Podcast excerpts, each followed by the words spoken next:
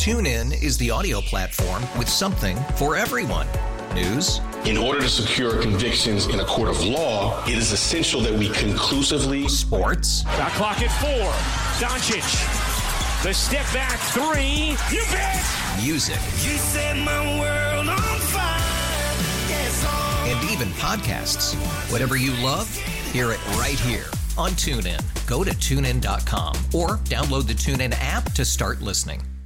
We really need new phones. T-Mobile will cover the cost of four amazing new iPhone 15s, and each line is only $25 a month. New iPhone 15s? It's over here. Only at T-Mobile get four iPhone 15s on us and four lines for 25 bucks per line per month with eligible trade-in when you switch. Minimum of four lines for $25 per line per month with auto pay discount using debit or bank account. $5 more per line without auto pay, plus taxes and fees. Phone fee at 24 monthly bill credits for well qualified customers. Contact us before canceling account to continue bill credits or credit stop and balance on required finance agreement due. $35 per line connection charge applies. Ctmobile.com. Welcome to The Connection, a weekly radio program where we share our experiences and expertise with stories of caring, courage, and change right here in Connecticut. Listen to learn about needed resources to improve your well being and transform your life. Now, here are the hosts of The Connection Lisa DeMattis Lapore and Ann Baldwin. Well, good morning, everyone. Welcome to another edition of The Connection right here on WTIC News Talk 1080. Hopefully, uh, this morning finds you well, safe, and sane. For me, that's been the biggest challenge of this whole thing. I'm Ann Baldwin, one of the hosts of your program, and I'm very happy to have with us outside of our studio today, remotely, Beth Connor, who's the chief administrator for The Connection. Beth, it's good to uh, at least be able to talk to you. Yeah, good morning, Ian. Good At least morning. we're uh, able to connect. That's right. You know, and that's what this is all about. I think everybody's that's been the biggest challenge here, but it's you know, we're able to do things virtually. The you know, the show must go on, if you will. So here we are. Well, yeah, we're very fortunate. Uh, you know, we were talking, I was talking with my guest earlier, our guest, and uh, saying if this happened 10 years ago, where, where would we be? We I wouldn't be on this call right now. So uh, we are fortunate that technology is where it's at today. Right. I just hope it doesn't stay this way when we go back to normal because I miss my hugs, man. I'm a hugger. I know. I really I am. know, and people are, are looking at that and saying, you know, how used to this are we going? Um, how will things go back? And I guess that remains to be seen. Absolutely. Well, I appreciate you being here. You're always the force behind this show. You set up all of our great guests, including our next one. So I'm going to let you do the introductions, if you will. Well, on the call, we actually have a guest from all the way from Washington, D.C. He is um, the new senior VP of policy for the Connecticut Hospital Association, um, Paul Kidwell. And uh, unfortunately, because of COVID 19, he is still in D.C., um, trying to move his family up here, but uh, taking a little bit of time. But Paul's um, role, and I'll let him talk a little bit about it, um, is to oversee all of the hospitals in Connecticut. And we know that uh, our hospitals are doing the very difficult work day in and day out, caring for many, many patients. And uh, we thought it'd be great to get Paul's perspective on how the hospitals are holding up here in Connecticut and, um, you know, sort of what resources they, they need and um, you know, what we might be able to do to help and, and support our healthcare workers. So, Beth, did you just say that, Paul, um, you're new to this position? This is a new job for you? It is. Wow. February. And, and what a job! What a job it is. Well, welcome to the program. And you know how are how are our hospitals doing, Paul? Uh, listen, well, first, thank you for uh, uh, having me on, and it's um, a real honor to be able to talk to you uh, about uh, Connecticut's hospitals and, and what they're doing to uh, respond to the current crisis. And um, I think you know hospitals are, are doing well, and um, you know it's just it's a challenging time. Um, but as our uh, the, the, our CEO Jennifer Jackson uh, has said before, um, you know hospitals we train for these types of events um, uh, all year long. So there are certainly plans that are in place um, that we activate uh, to begin to deal with um, these types of events. Certainly, um, this is unprecedented, so it is uh, stretching our resources uh, certainly and presenting new challenges. But you know, Connecticut's hospitals are uh, up, up to the task. Well, let, you know, I just read uh, there was a recent article in the Hartford Business Journal Um, and the headline actually said that the coronavirus is costing hospitals in Connecticut four hundred million million Mm. dollars a month. Yeah, it's uh, it's really stark. I mean, it's a it's a it's a stark number, and uh, I'll tell you a little bit about why you know why that is, um, because I think it, it's a little um, antithetical, right? Be- Because you uh, assume that we are having these patients come in and um, for for COVID, but um, what we did in preparation for the response was we uh, basically stopped all non-essential surgeries. So to the extent a surgery could wait, um, we uh, we stopped those surgeries. And the reason is is because uh, a couple things. Number one, we need to conserve space in the hospital facility, uh, certainly as um, the number of COVID patients increases.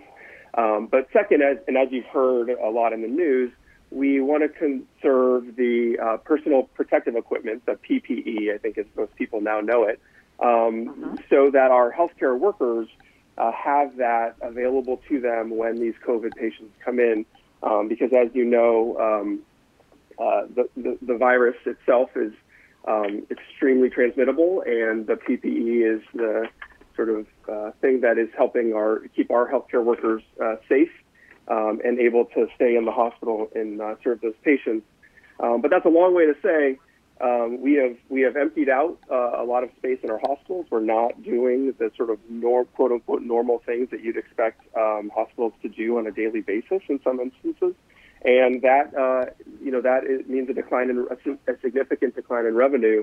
Um, not to uh, we should also think about the expenses that hospitals have incurred um, in building out new um, patient space, in uh, purchasing more PPE, um, and looking for things like ventilators. So um, it's a sort of perfect storm, um, and it's it's like you said, stark. It's hundreds of millions of dollars a month, and um, you know, but it's what we have to do to make sure that these patients are cared for.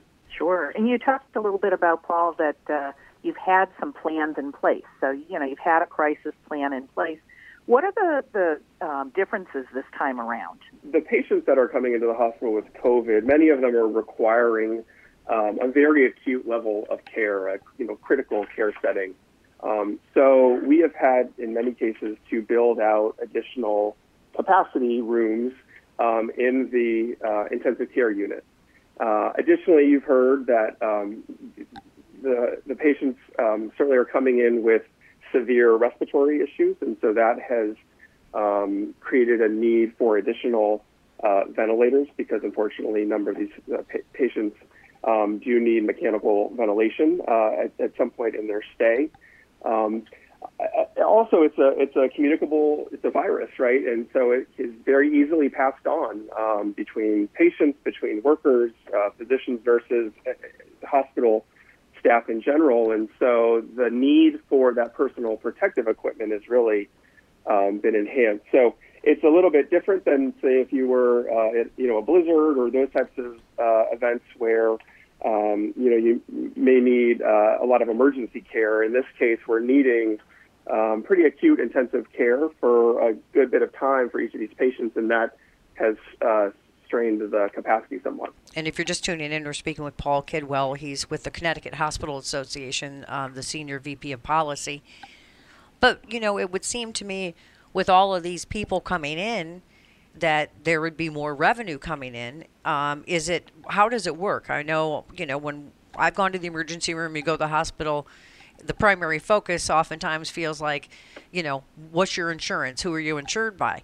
How is that working? Right. And is a lot are a lot of these services just being done because they out of necessity, or are these people coming in with insurance coverage? we haven't really looked at that uh, sort of financial data acutely um, yet. Um, I guess I get the sense that most people are coming in and they're and they're covered by insurance, and certainly the billing um, will uh, um, go through a, the, pro- the same process that it normally would. You know, all the technical details. You have to create new codes and those types of things in order for the, the, the billing to work. Um, certainly, we've seen um, you know uh, insurers enable the, the testing to uh, come without copays. Um, but I, it's really um, it's really a patient volume issue, right? When we um, stopped the non-essential surgeries, that's just a lot of people who are not coming to the hospital any longer, Mm-hmm. and you're not replacing those people as quickly with, um, you know, with other services.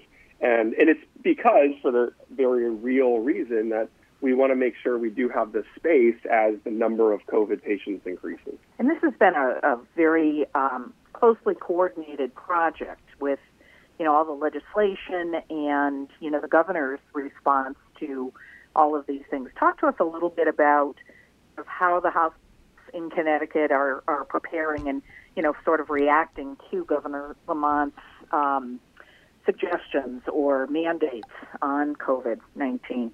I would label it less a response and a partnership. I mean, we have um, worked in very close partnership with the governor um, and his administration um, uh, on any number of uh, issues that we've had to work through um, in order to sort of um, uh, both prepare and then respond to the crisis. And I'll just give you one example. So, um, like all of us, uh, many of us with small children, right?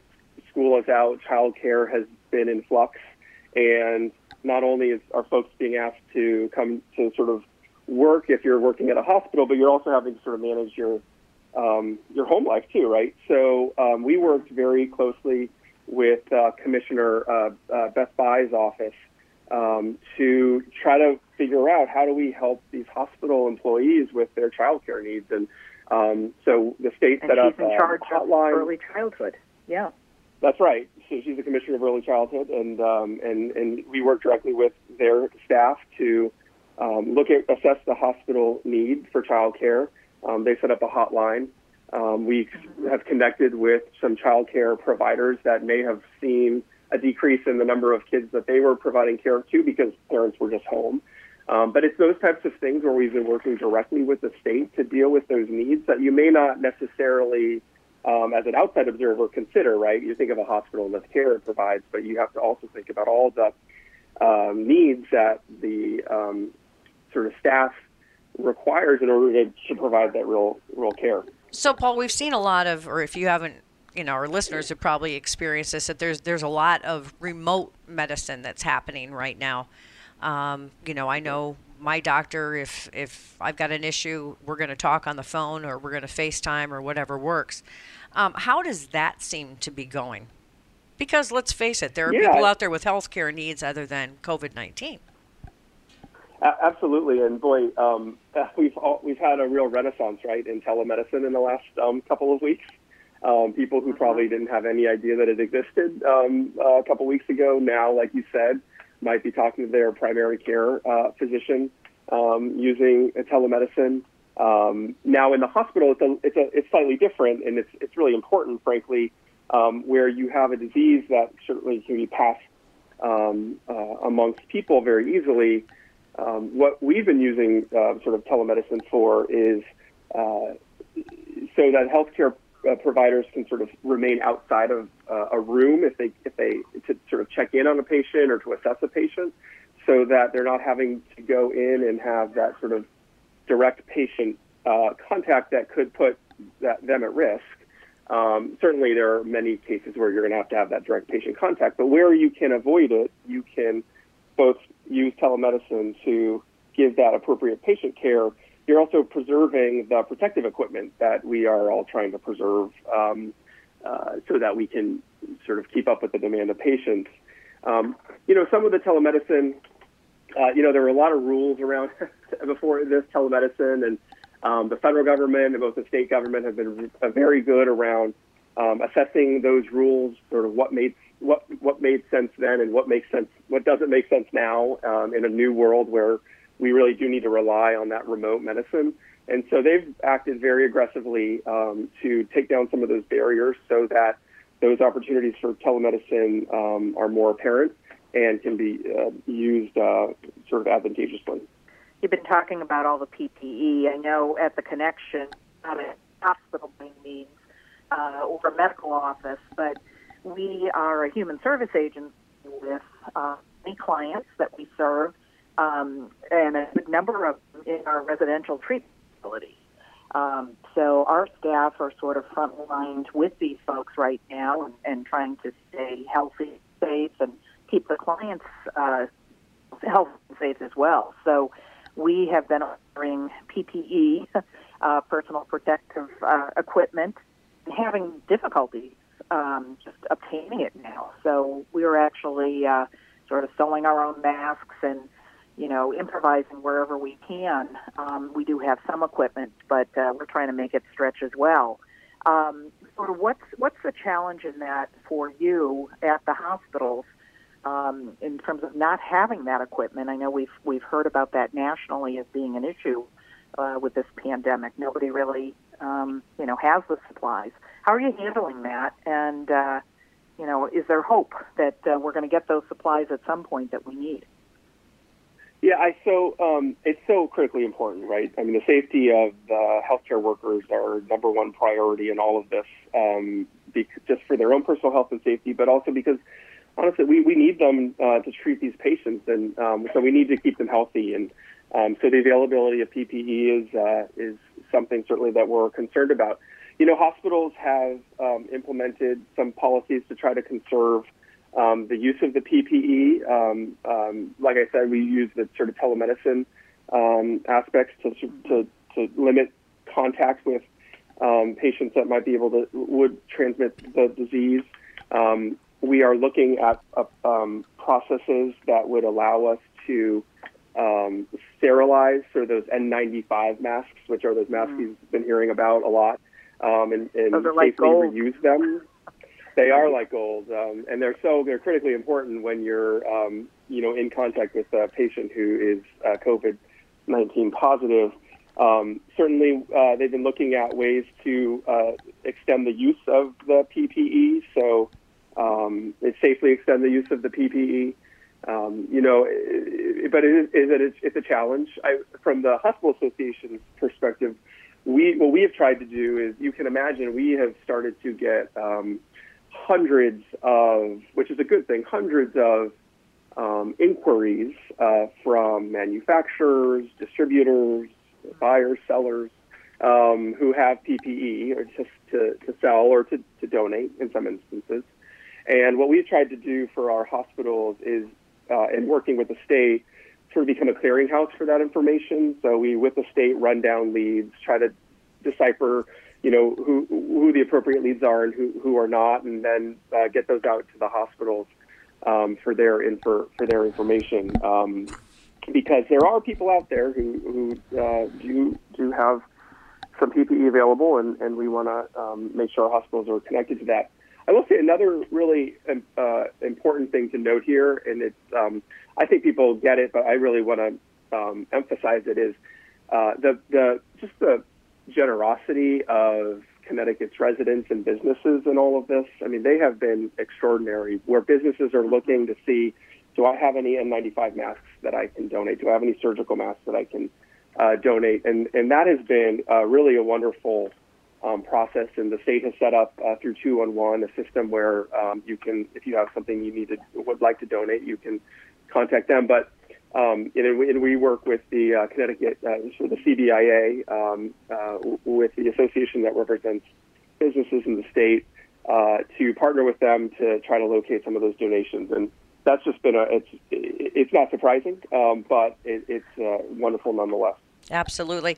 We received we received a wonderful donation ourselves. Small donation, not you know hospital worthy, but small donation of masks and gowns and gloves from Porter and Chester Institute, which is a um, they have a nursing program and they're not able to be in school right now.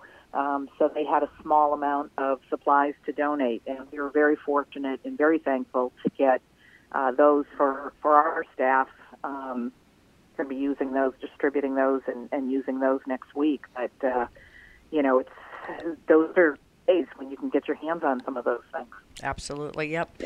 Uh, Paul, the other thing I wanted to ask is how how is Connecticut doing? How are we doing, you know, compared to other states? How are our hospitals faring, our healthcare system? Um, you know, what are some of the highs and some of the lows right now? Sure, and I, I think depending on where you are in the state, you sort of feel this a little bit differently, right? Um, if you're in uh, Fairfield County, uh, close to the New York border, um, where there are a, a, uh, um, larger outbreaking cases. or more hospitalized patients. Um, I, you know, you're you're you're probably feeling a little bit different than if you if you live in Collin County, right, where there are are not as many cases. Um, I will say that, uh, and and and so the the strain on the hospitals and the systems, dependent on where they are in the state, is is different. Um, and based on that, uh, just the number of cases they have and the and the people who are coming in, and um, I think that it is it, what really is remarkable is how um, quickly our state's hospitals have adapted to the need of the patients coming in, and so they are very quickly um, creating new space to treat to treat patients. They are um, learning more and more about the disease every day and how to how to treat patients. I think one of the nice stories here is that we are, you know, patients are being discharged. You know, they're coming into the hospital with COVID. They're inpatient. They're being discharged as healthy individuals. Um, as as we compare to the rest of the country, you know, um, uh, I, I think it's we're sort of, um, you know, we're it's not New York City uh, certainly, but there are parts of Fairfield County where it certainly is very intense.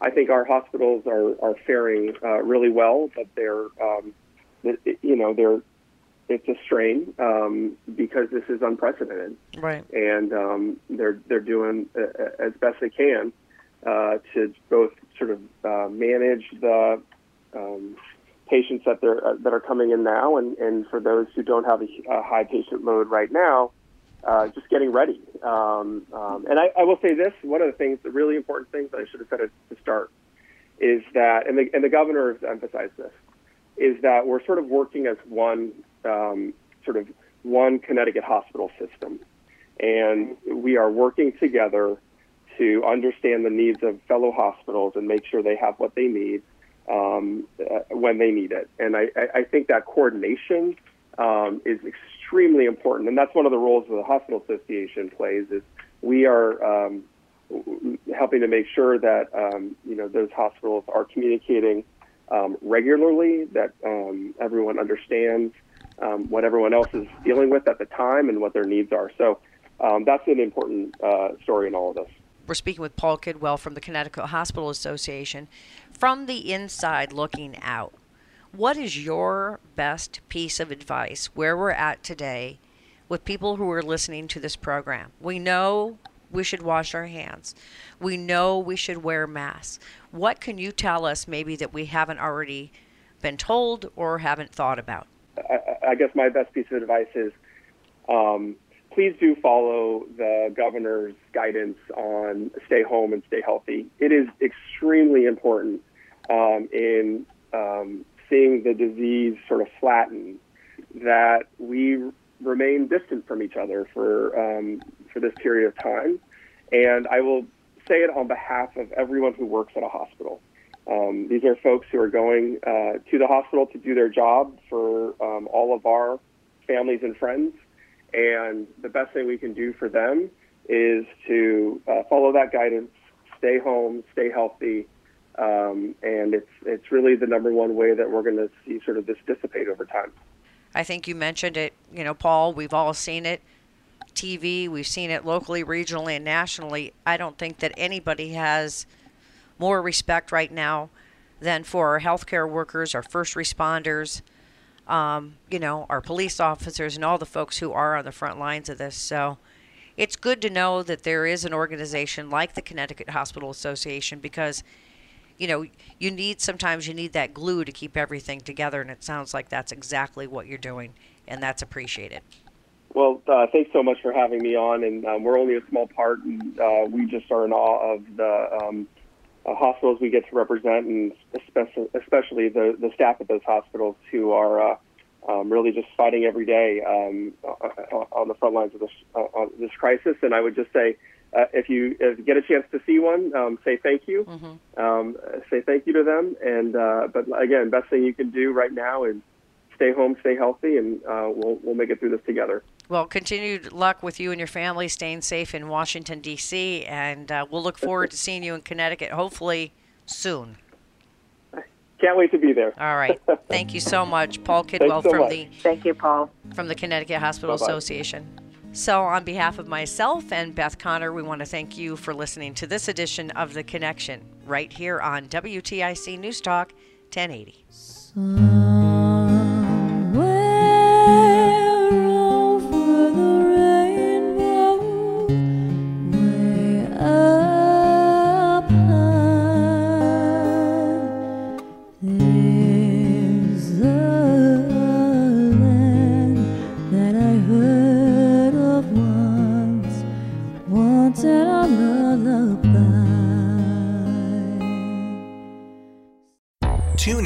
the audio platform with something for everyone.